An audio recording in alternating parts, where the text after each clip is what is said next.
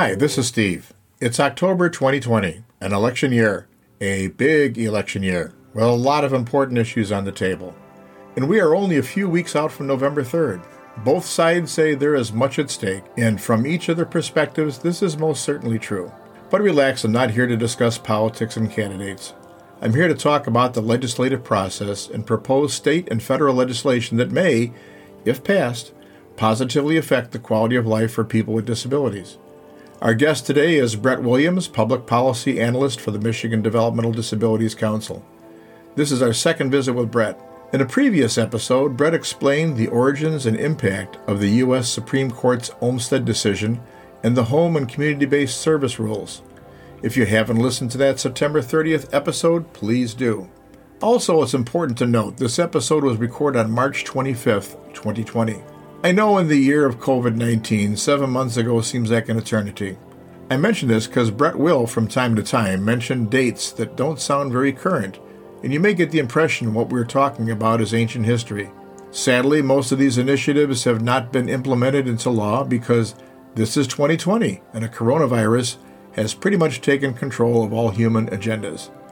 So sit back, relax, and listen carefully, not to stories of a bygone era that is past or tales of what might have been, but to real possibilities of what might yet come to be. Let's join our conversation with Brett Williams.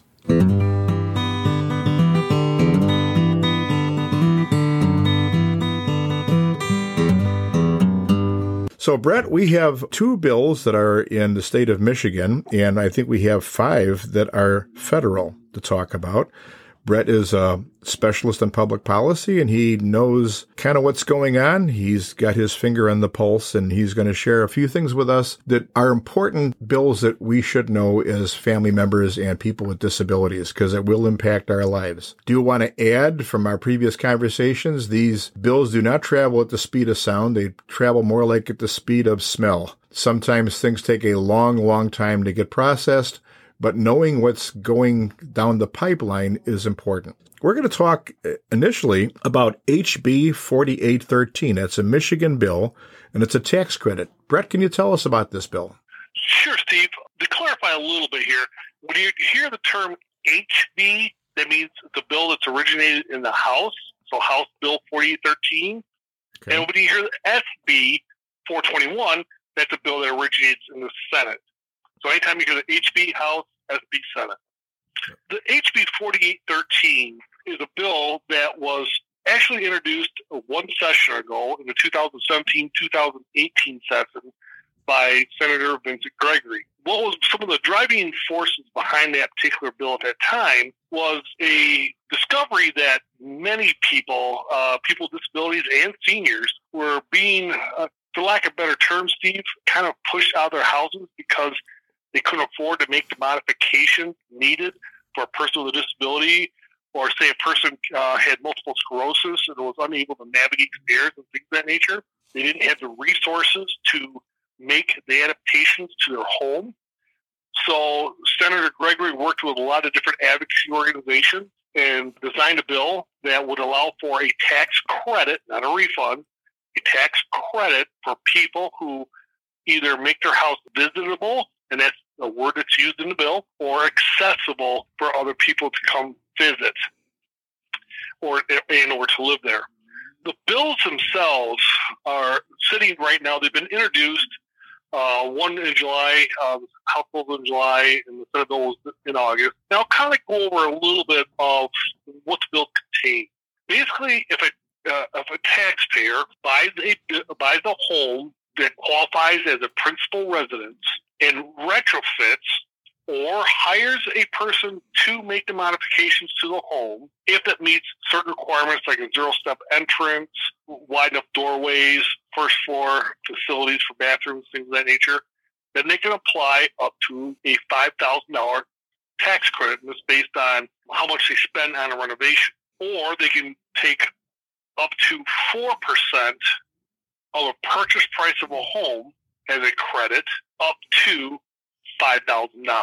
The nice thing about these bills, the way they were drafted, is that, Steve, let's say that uh, you needed to make an adaptation to your home to accommodate someone, and I had to buy a new home because there's no way that I can make my existing home accommodate a person in my family that uh, needed to uh, entry, uh, enter and exit the home.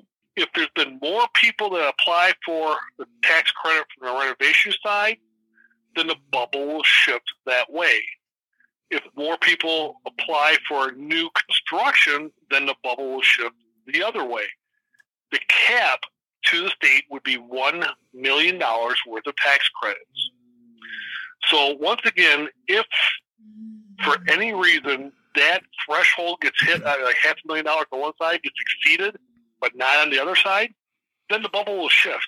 So that's one of the great provisions that was drafted within this bill. Uh, another provision that I think is uh, worth noting is that say that I have a child that wants to live on their own, and this home will be that child's primary residence. If I make those modifications, I would still qualify for the tax credit, even though I don't live with my child, but my child who has a disability is living in that home, and it's that child's primary residence. So there's a lot of good provisions on these bills that uh, would really help people with uh, disabilities, be it you know an intellectual developmental disability or a disability that's acquired throughout their life. Now, a million dollars seems like a lot of money, but Michigan is a pretty big state. So what happens if more people apply for this tax credit than they're they're able to fund? That's a great question. What happens is then it'll be prorated. So let's just say that there's been a, uh, I'm going to use a hypothetical number, one million one hundred thousand dollars of credits applied. Then those credits would be prorated back to the one million dollar threshold to the state. But an important feature this, Steve, and I'm going to reemphasize this is not a refund. So people are not going to get cash back it would be against a tax liability owed to the state. And that tax liability can be carried forward, uh, if I remember correctly, I think five years. That was my second so question. oh, okay. um, it's that crystal ball I've got on my desk here, right, Steve. yeah. that, say, for instance, a uh, person has a tax liability, it, it has a tax credit for $5,000 for retrofitting a home but he only has a tax liability to the state for thousand dollars. That person could take the four thousand dollar balance and use it against liabilities in the future for up to five years. Now, when you said if you have a one million one hundred thousand dollars worth of claims for this credit, they'll reduce each one proportionally so that it goes back to the one million. So if someone's asking for a $5,000 credit, they might end up with a $4,500 credit or something along that order. Is that correct? That's correct. To my understanding of the bill, yes. one more question about the bubble shifting when you started talking about whether it's either a purchase or a renovation. So what you meant by that, just, just for our listeners' sake, if, if there are more renovations going on than purchases, and they're doing 500,000 for each, they'll just start using up the lesser used credit? Correct. Uh, until it reaches that $1 million threshold. So, but the intention is to make money available for both, but then they will make adjustments depending upon demand. Correct. Um, for those listening, that was my uh, three year old son trying to get a Chewy. So, uh, this is the reality show here. yeah. Yeah, golden retrievers can definitely be vocal. Right. So I apologize for that. Yeah, not a problem. I'm a dog person myself. I understand. And what kind of backing does this bill have? Is it likely to pass, or was this something which would be a great idea but could possibly just evaporate? Well, in, today's uh, um, environment, it's very difficult to say because uh, we have to look at several things. One, um, when the bill passed, uh, was introduced last session, it passed out of the Senate 33 to 3, which is a pretty good margin. It made it to the House, but it didn't make it to the House till later in, in the session, didn't have time to be brought up. It died when session ended. These bills, again, were introduced in July and the others August. I think there's support there, uh, but whether we get to them or not is the next thing.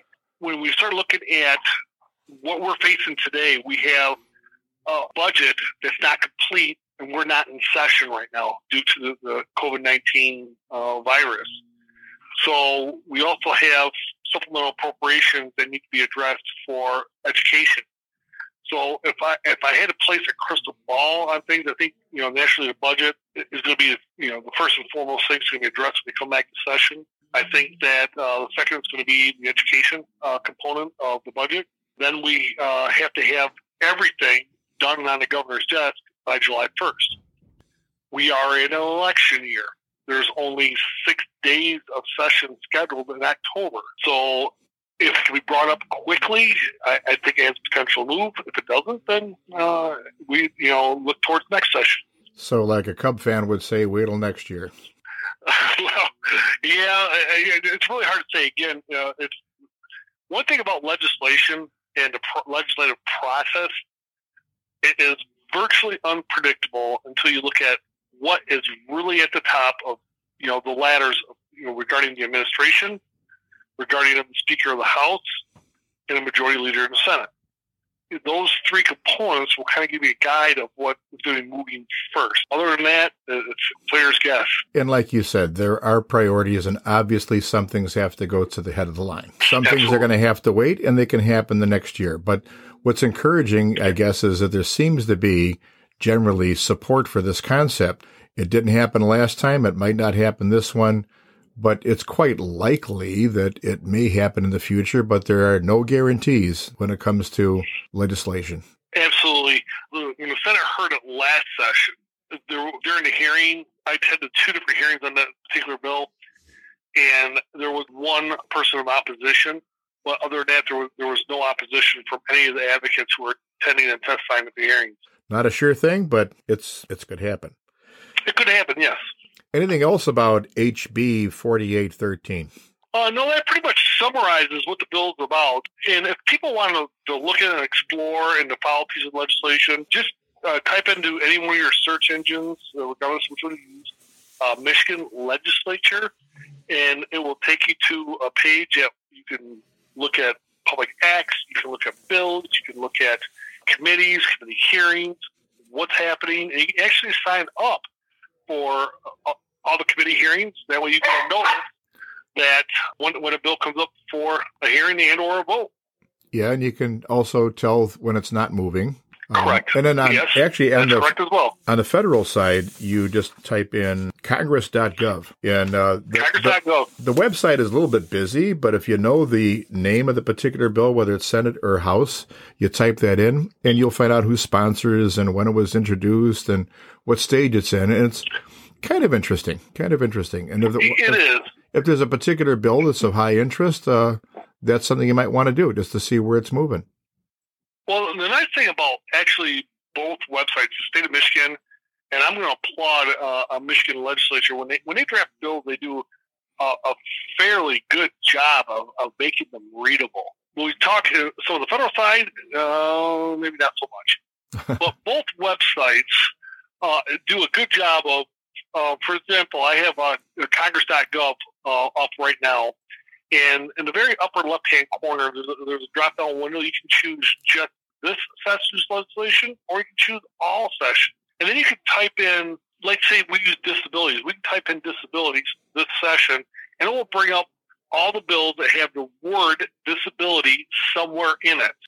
Some, I mean, you, you may run across five, six, seven hundred bills, but the ones that have the, the greatest impact as far as the usage of disabilities will be normally at the, the front runners of the listing where, you know, if it's a bill that look at like disability of a pet, let me use that for example, uh, that may be down, uh, down chain ways. Now that's a very good feature because how many, uh, you had told me previously, how many pieces of legislation are in the federal side at this particular point? Oh my goodness gracious! Uh, there's got to be somewhere neighborhood close to 64, 65, 600 bills trying to sort through all that yourself without having that word search would be a real problem. Yes, and that's just on the House side of the Congress side. Uh, the Senate side, there's probably, oh, I imagine somewhere in the neighborhood of 3,500. Yeah, And some of them are on the same issue, but some could be different too. That's quite a bit. So they are working, folks. They have a lot on their plate. Well, the next bill here is about emotional support animals. Can you tell us a little bit about HB 4910 and 4911? I can. Uh, HB 4910 and 4911 is an attempt to address two major issues. One is people who are falsely representing a pet as an emotional support animal when they move into a rental facility um, or a facility that has a, a lease agreement or something of that nature to avoid paying a pet deposit and or um, an added monthly cost to their lease because of the pet. The second item that's trying to be addressed is that there is a plethora of online resources where people can go online, pay nominal fee, some as low as uh, $40, $50, some you know, run in excess of $170, $180 to get a certificate and a, a declaration, if you will, that their pet is an emotional support animal. Now, there is, again, a lot of things are being addressed by this. And emotional support animals are not a ADA, American Disabilities Act recognized animal. Well, a service animal is. However, when it comes to the Fair Housing uh, Act, emotional support animals are protected there so there is a lot of gray area between the ADA, which a lot of people are uh, very familiar with, and the Fair Housing Act, where you know not everybody would be familiar with that. So it, it does create a, a murky waters for sometimes landlords, uh, sometimes uh, people use an emotional support animal to really know you know what the boundaries are and what what parameters they have to stay in.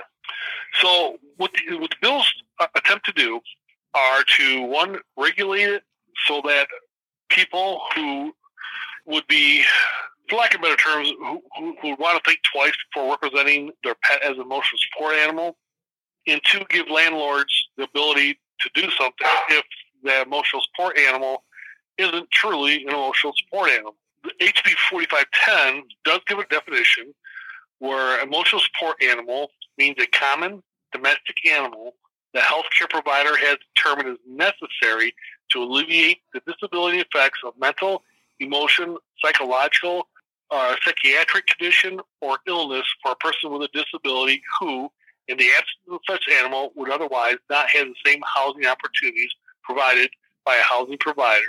And I'm going to kind of stop there and keep going for a while.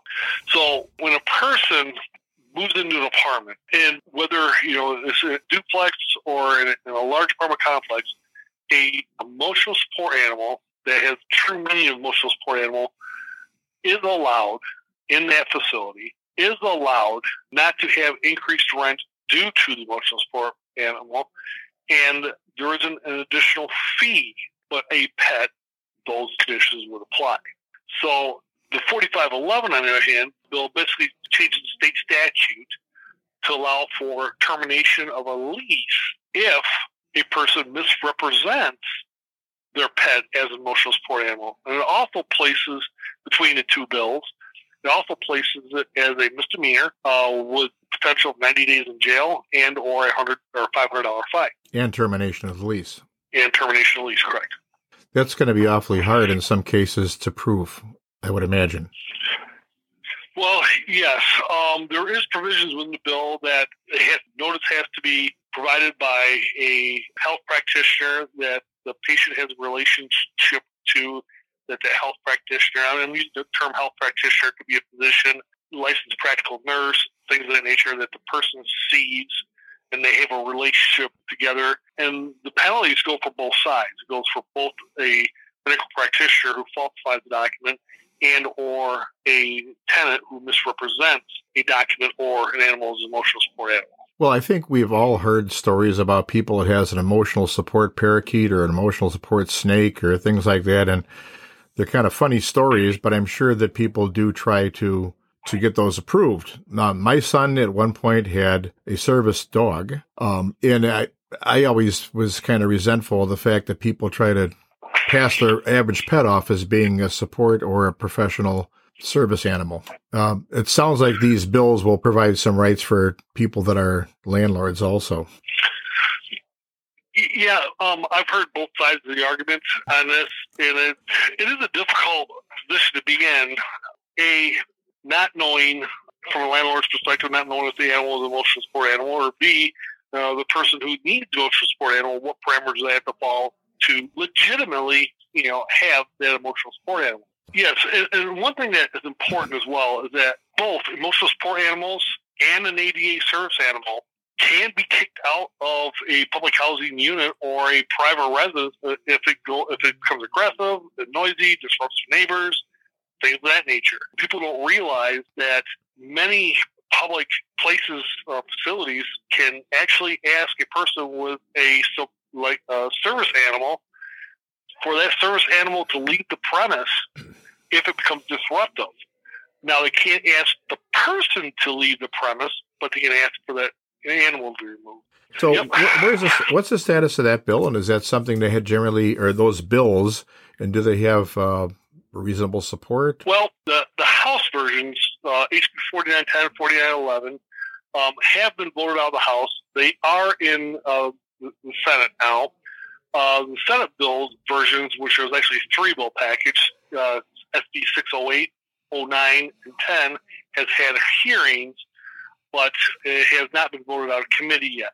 I don't have the exact numbers. I can look up for you real quick, Steve, but I, right in front of me. But I'm thinking it was something to the effect of 67 33 being voted out of the House. Correct. It may not. Um, again, being a companion bill to the Senate, only in a different form, if either one of the bills uh, are changed in any format, then it goes to conference committee. And they may not agree on the conference committee. This is the portion of the show which will be a break between the state and federal bills. Heading on to the federal bills, there's H.R. 555, the Disability Integration Act. And this is probably yes. a little complex, but kind of give us the high level on it. Oh, I absolutely can. H.R. 555 also has a companion bill in the Senate, which would be S 117. Now, on the House side, we explained how the HBSB work. In the federal legislation, HR, House Representatives, S, Senate. So it's very similar. So if you see the H, House, S, Senate. Uh, the Disability Integration Act 2019 would prohibit government entities and insurance providers from denying community-based services to people and individuals with disabilities that require long-term supports and or services and enable each individual to live in a community and lead an independent life. So this is very reflective of what we talked about in our last session, home and community-based services. This bill, would, uh, bills, I should say, actually look at some of the provisions in HBCS and puts it in statute. Basically, entities such as the government, insurance industries, and things of this nature can't discriminate from a person who needs community-based services, uh, such as try imposing um, eligibility criteria, cost caps, things of that nature. It'd be illegal for them to do that if this bill should come into act. Um, sometimes we've experienced that, you know, depends on the insurance provider. Um, they have, you know, specific things that their policies cover, the specific things that they don't. Where if a, a person who is under a Medicaid program or under other programs have the disability, then the providers, uh, whoever they may be, will not be able to say that no, we're not going to provide these services in the community, and we're going to uh, promote institutionalization for the individual. Um, the bill also requires the Department of Justice and the Department of Health and Human Services to issue regulations requiring government entities and insurance providers to offer community-based long-term care services to individuals with disabilities who uh, basically otherwise qualify for institutional placement. Uh, Michigan does not have any institutions. The last one closed in 2010, if I remember correctly. The, the home and community services for people with disabilities uh, in Michigan is, is critical. But there are still states that do have institutions. And so, Absolutely. Uh, how would this apply to uh, state? I think Illinois still has some institutions. What happens Correct. in that particular case? Can a an insurance company deny uh, home care? Well, this this is where it gets a little complicated. Um, I am not an expert on all the different Medicaid provisions. I do have a, a general understanding of the home and community service rules that were issued um, in 2014, if I remember correctly. Basically, under the HBCS regulations, an institution would not be able to receive Medicaid funds by institutionalizing an individual and not having them in a home and community based setting. Now, it is ultimately up to the individual to choose where they want to live. So let's just say, for example, and again, I'll reflect back to some conversations you and I had in the past. Say that we have a uh, farm that is literally 20 miles out of town, that only people who are living there uh, are people with intellectual or developmental disabilities. Uh, they don't leave. They don't have transportation to the city. They don't go to the library, movies, or anything else. They have a you know in-house theater, in-house barbershop, et cetera, et cetera, et cetera. They are basically you know from day up to you know sun up, sun down. They are uh, in, in, in that location. That would be considered an isolated setting, and that facility would not be able to receive home and community-based service funding through Medicaid unless they changed dynamics of that institution and made it more accessible to the greater community.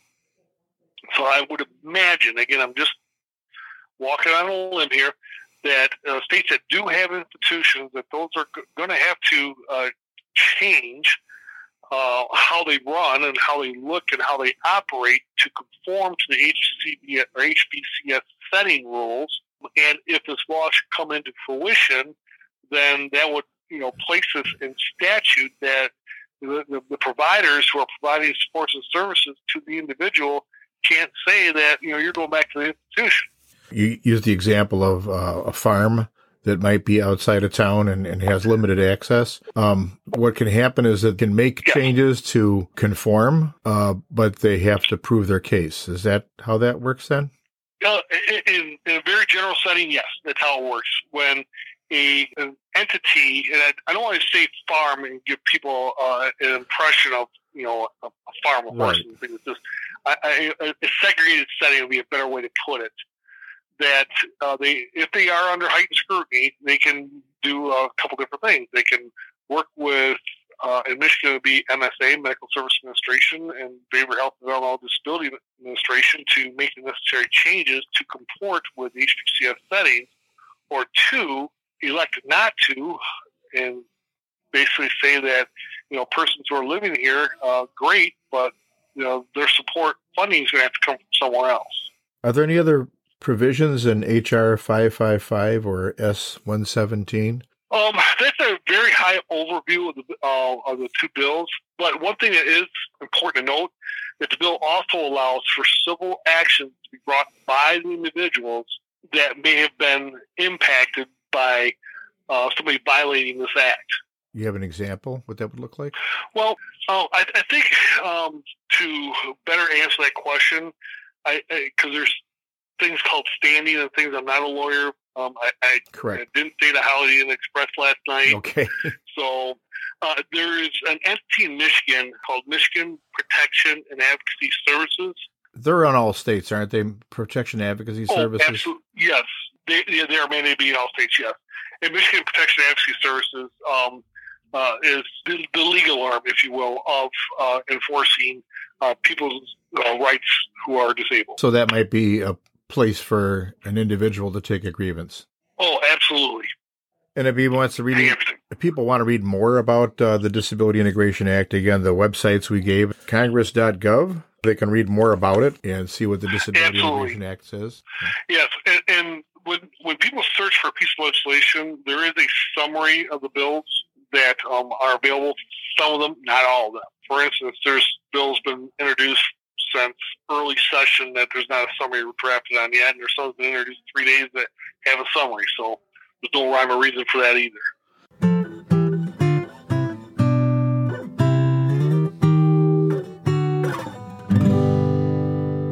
Thank you for tuning in to Navigating Life as We Know It. This is Alex, your producer, and I apologize for any irregular sounds because I'm coming at you live from my home studio and I am a bit under the weather today. So hopefully it doesn't sound too awful. I'm working with what I got here. First off, I'd like to thank everyone who has joined us in our Facebook community. You are what's going to make the gold happen. Not only do we trust our Facebook friends to let us know what sort of episodes we are making, whether or not you like the content, and what you want to hear in the future, but also we are expecting you guys to participate every now and then and throw out ideas that even we wouldn't normally think of. Whatever you want to hear, let us know and we will find a way to make it happen. Secondly, we will be putting up all kinds of information regarding the current status of all the bills we discussed during today's show. Brett has been an invaluable resource and he will be on to give us an update with a bit more time present information, though, with the way this year has gone, who knows how much progress we're going to be talking about. Lastly, if you are interested in helping us here at NLAWKI in any way, shape, or form, we have got a thousand ways you can help. From joining us on Facebook and giving us your feedback, to becoming one of our beta listeners and getting a hold of the podcast a few days early to give us feedback prior to launch. Even as far as if you just want to make a sustaining donation on our Patreon, a couple bucks a month can go a long way to helping cover the cost of the podcast. Thank you so much for everything that you, as our listeners, do for us. You make us what we are, and we truly do care about it. I'm going to let you get back to the interview now. Once again, thanks so much and have a wonderful listening experience.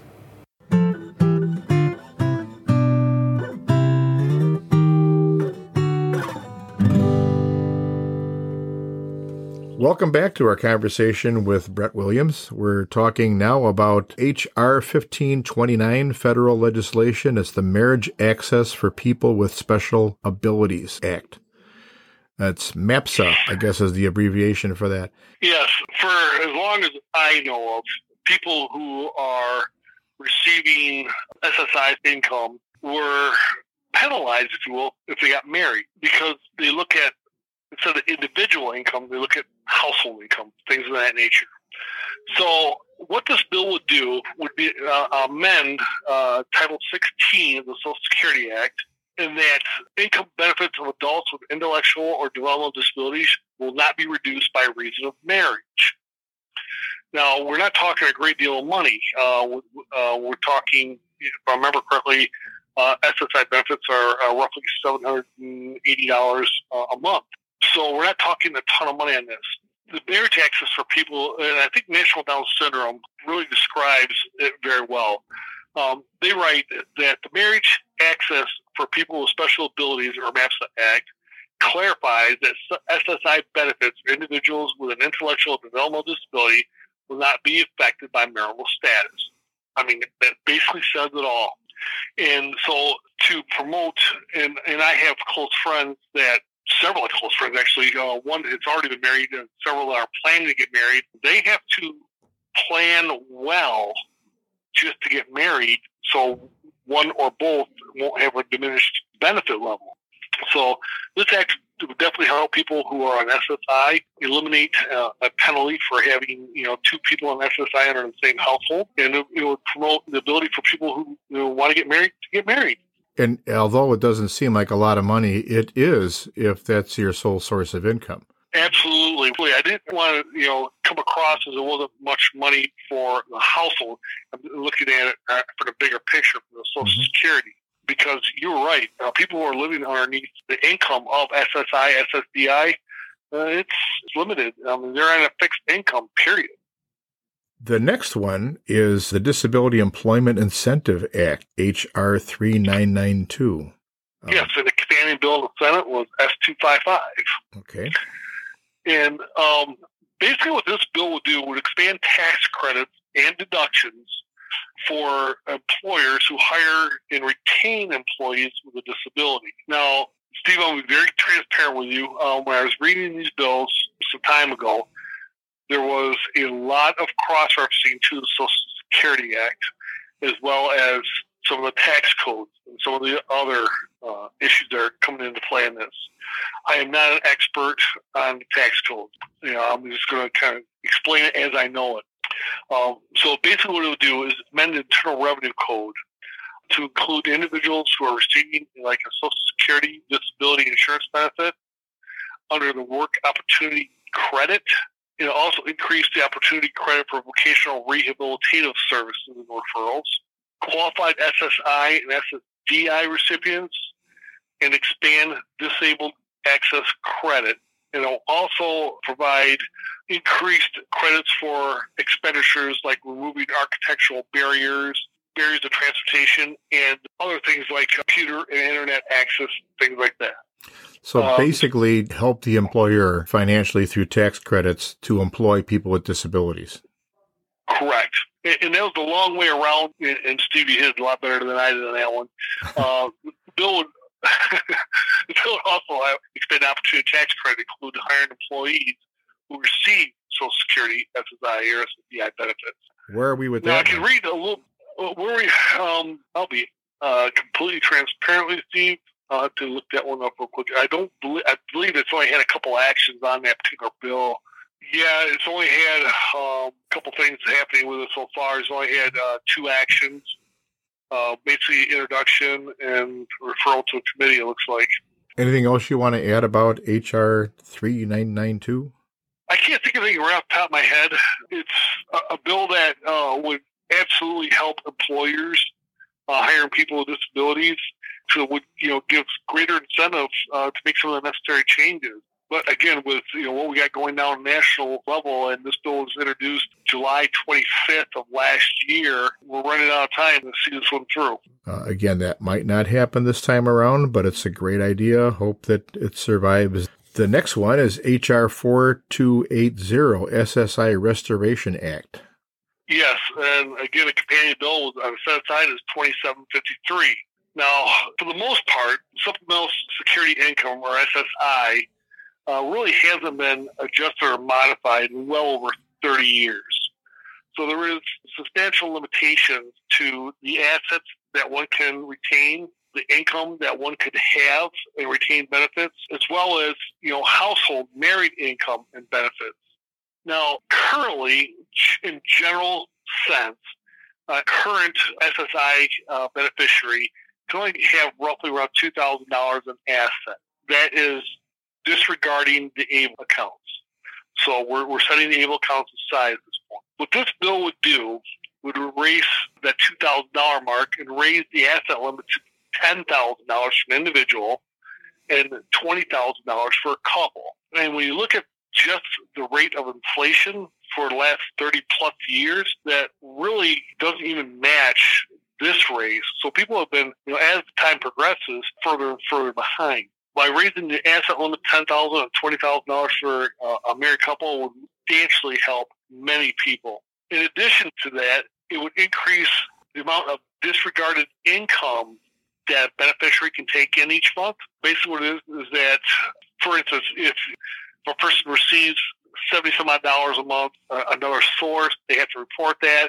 That would uh, impact their SSI amount they receive monthly, things like that. With this bill, it would increase that to $123 a month from other sources and not impact their eligibility. Now, if a person is able to work, even part time, they would be able to earn up to $399 a month under this bill.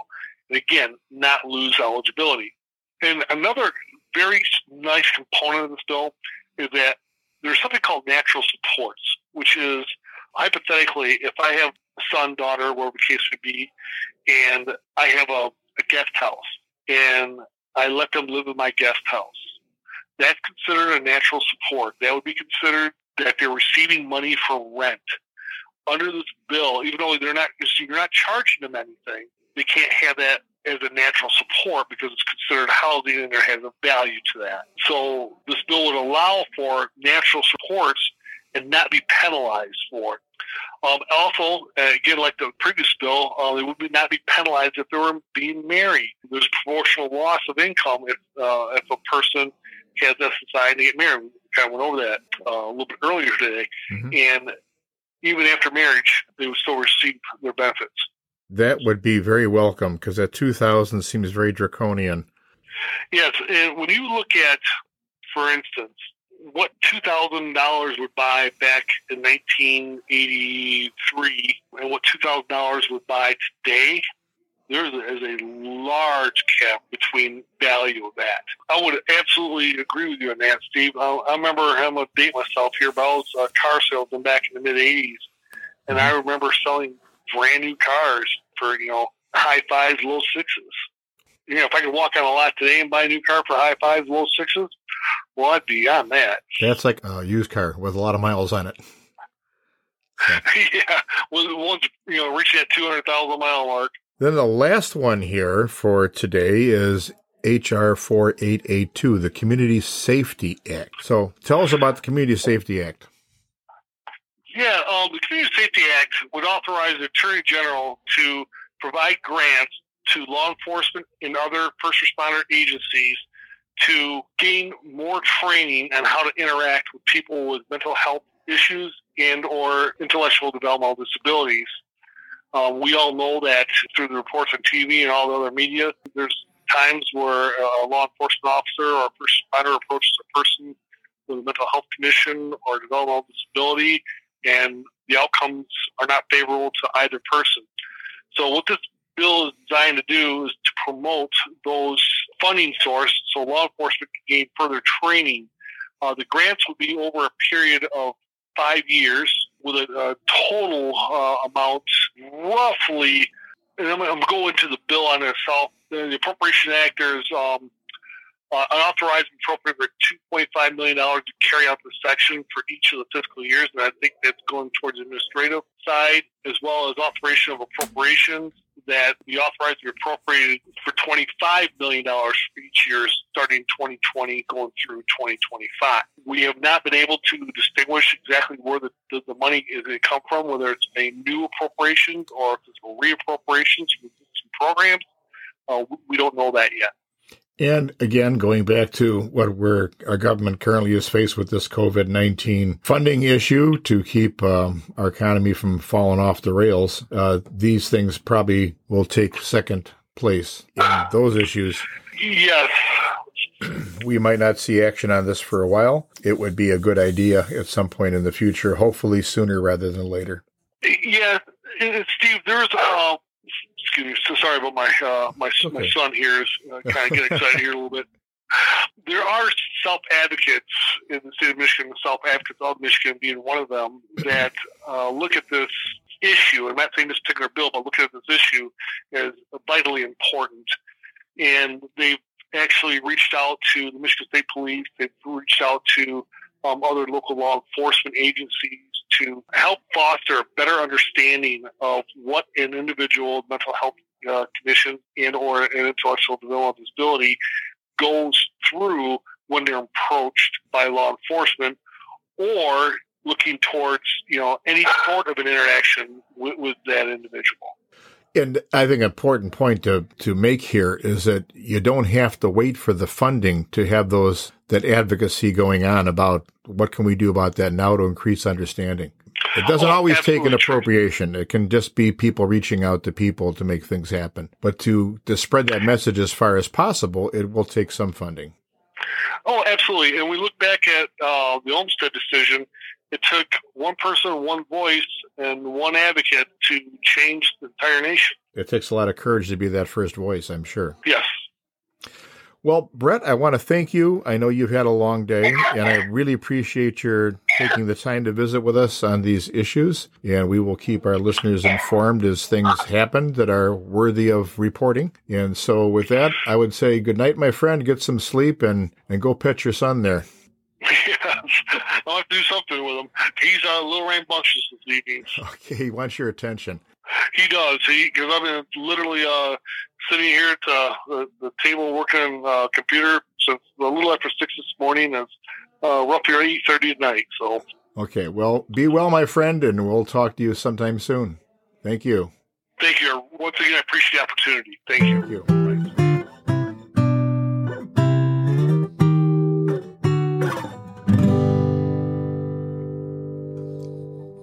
Hi, and welcome back to the cafe. We're glad you could stick around for the discussion. Today, Steve spoke with Brett Williams about proposed legislation, both for the state of Michigan and the U.S. Congress.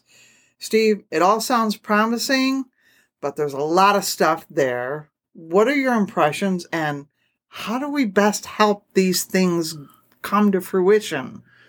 I'm glad you asked that question. It's an excellent one. Um, if you are interested in finding out the progress on a bill, or you want to be able to talk to somebody at the ARC or some other uh, advocacy organization about helping out, or write your congressperson, if it's a, a U.S. government bill, it's congress.gov and you'll see a very good interactive website. This is one thing that Congress does very well for us. You can just put in the bill's number or describe it. You can write in disability employment and you'll get everything coming up that has to do with disability employment. It'll tell you the status of the bill, who the sponsor is, who signed on to it. It's really, really great. Wonderful. And the same thing for the uh, Michigan legislature. You put down legislature.mi.gov. Now, if you're listening to this in Iowa or wherever you happen to be, I'm hoping you have something similar, but the congress.gov works in all 50 states. It's universal. Right. Uh, but every state should have something very similar to this. And it's a great way to find something that is really important to you and find out what is the status. Where is it right now? Right. I, I would say that everything that Brett talked about was really good stuff. It's all very promising two of them that really excited me was one Michigan uh, bill and, and one United States Congress bill. But if you are planning on getting married and you're disabled, then some of the stuff he talked about is very important to you. So we'll kind of just briefly go over it, but I want to kind of highlight the ones that I think are important. Uh, there's a lot of partisan division on many different things, but there isn't an awful lot of division when it comes to disability issues that seems to be rather nonpartisan because it, it, affects everybody. Excellent. Right. And so uh, maybe there's some spending issues involved with some bills, but in terms of the philosophy of helping people out with disabilities to have a, a more inclusive life, nobody's fighting against that. Okay. It doesn't put on the fast track because some of these things move at the speed of smell. Right. They are very, very slow. And what's kind of impacted that? Well, COVID has for one thing because it kind of took over the agenda. But uh, just it's an election year. Everybody's posturing, and not as much is happening that could be happening. Okay, some of your highlights. Some of the highlights. Okay, uh, two Michigan bills. First of all, uh, HB, which means House Bill 4813 that Brett talked about, the tax credit for purchase of housing or for certain modifications. That's really a cool thing. Now, that was started in uh, 2019. It's been around for quite some time already, and it usually shows up in the next Congress session if it doesn't pass. But that's going to offer a significant amount of money if somebody needs to make an adaptation to a house so they can live there, or it's possible to do that. It doesn't have to be your house. It could be a son or do- it could be the parents' house the son or daughter is living at that they can do this. And it's limited, but it's still something. You know, the state of Michigan is talking about having a million dollars in this plan, and people can get up to five thousand dollars to make a modification. I think Brett explained pretty well that it it either goes to the purchase of a new house or it could be to modifying a, an existing house. You can find all the all the details online, but I like that. Um, I think that a lot of people could take advantage of that. It's interesting. There are six different bills out there about uh, reasonable accommodations for emotional support animals. Really? Yes, there's six different bills. Uh, there's three Senate bills in, in Michigan and two House bills. But I think actually Brett covered it quite well in the talk. Okay. Now we get to the U.S. Congress bills, and there was the Disability Integration Act, which is uh, just making sure that if somebody can access a service in their community, that service providers and Medicaid providers have to pay for it. And apparently that's been the law for some time, but it hasn't been the practice universally.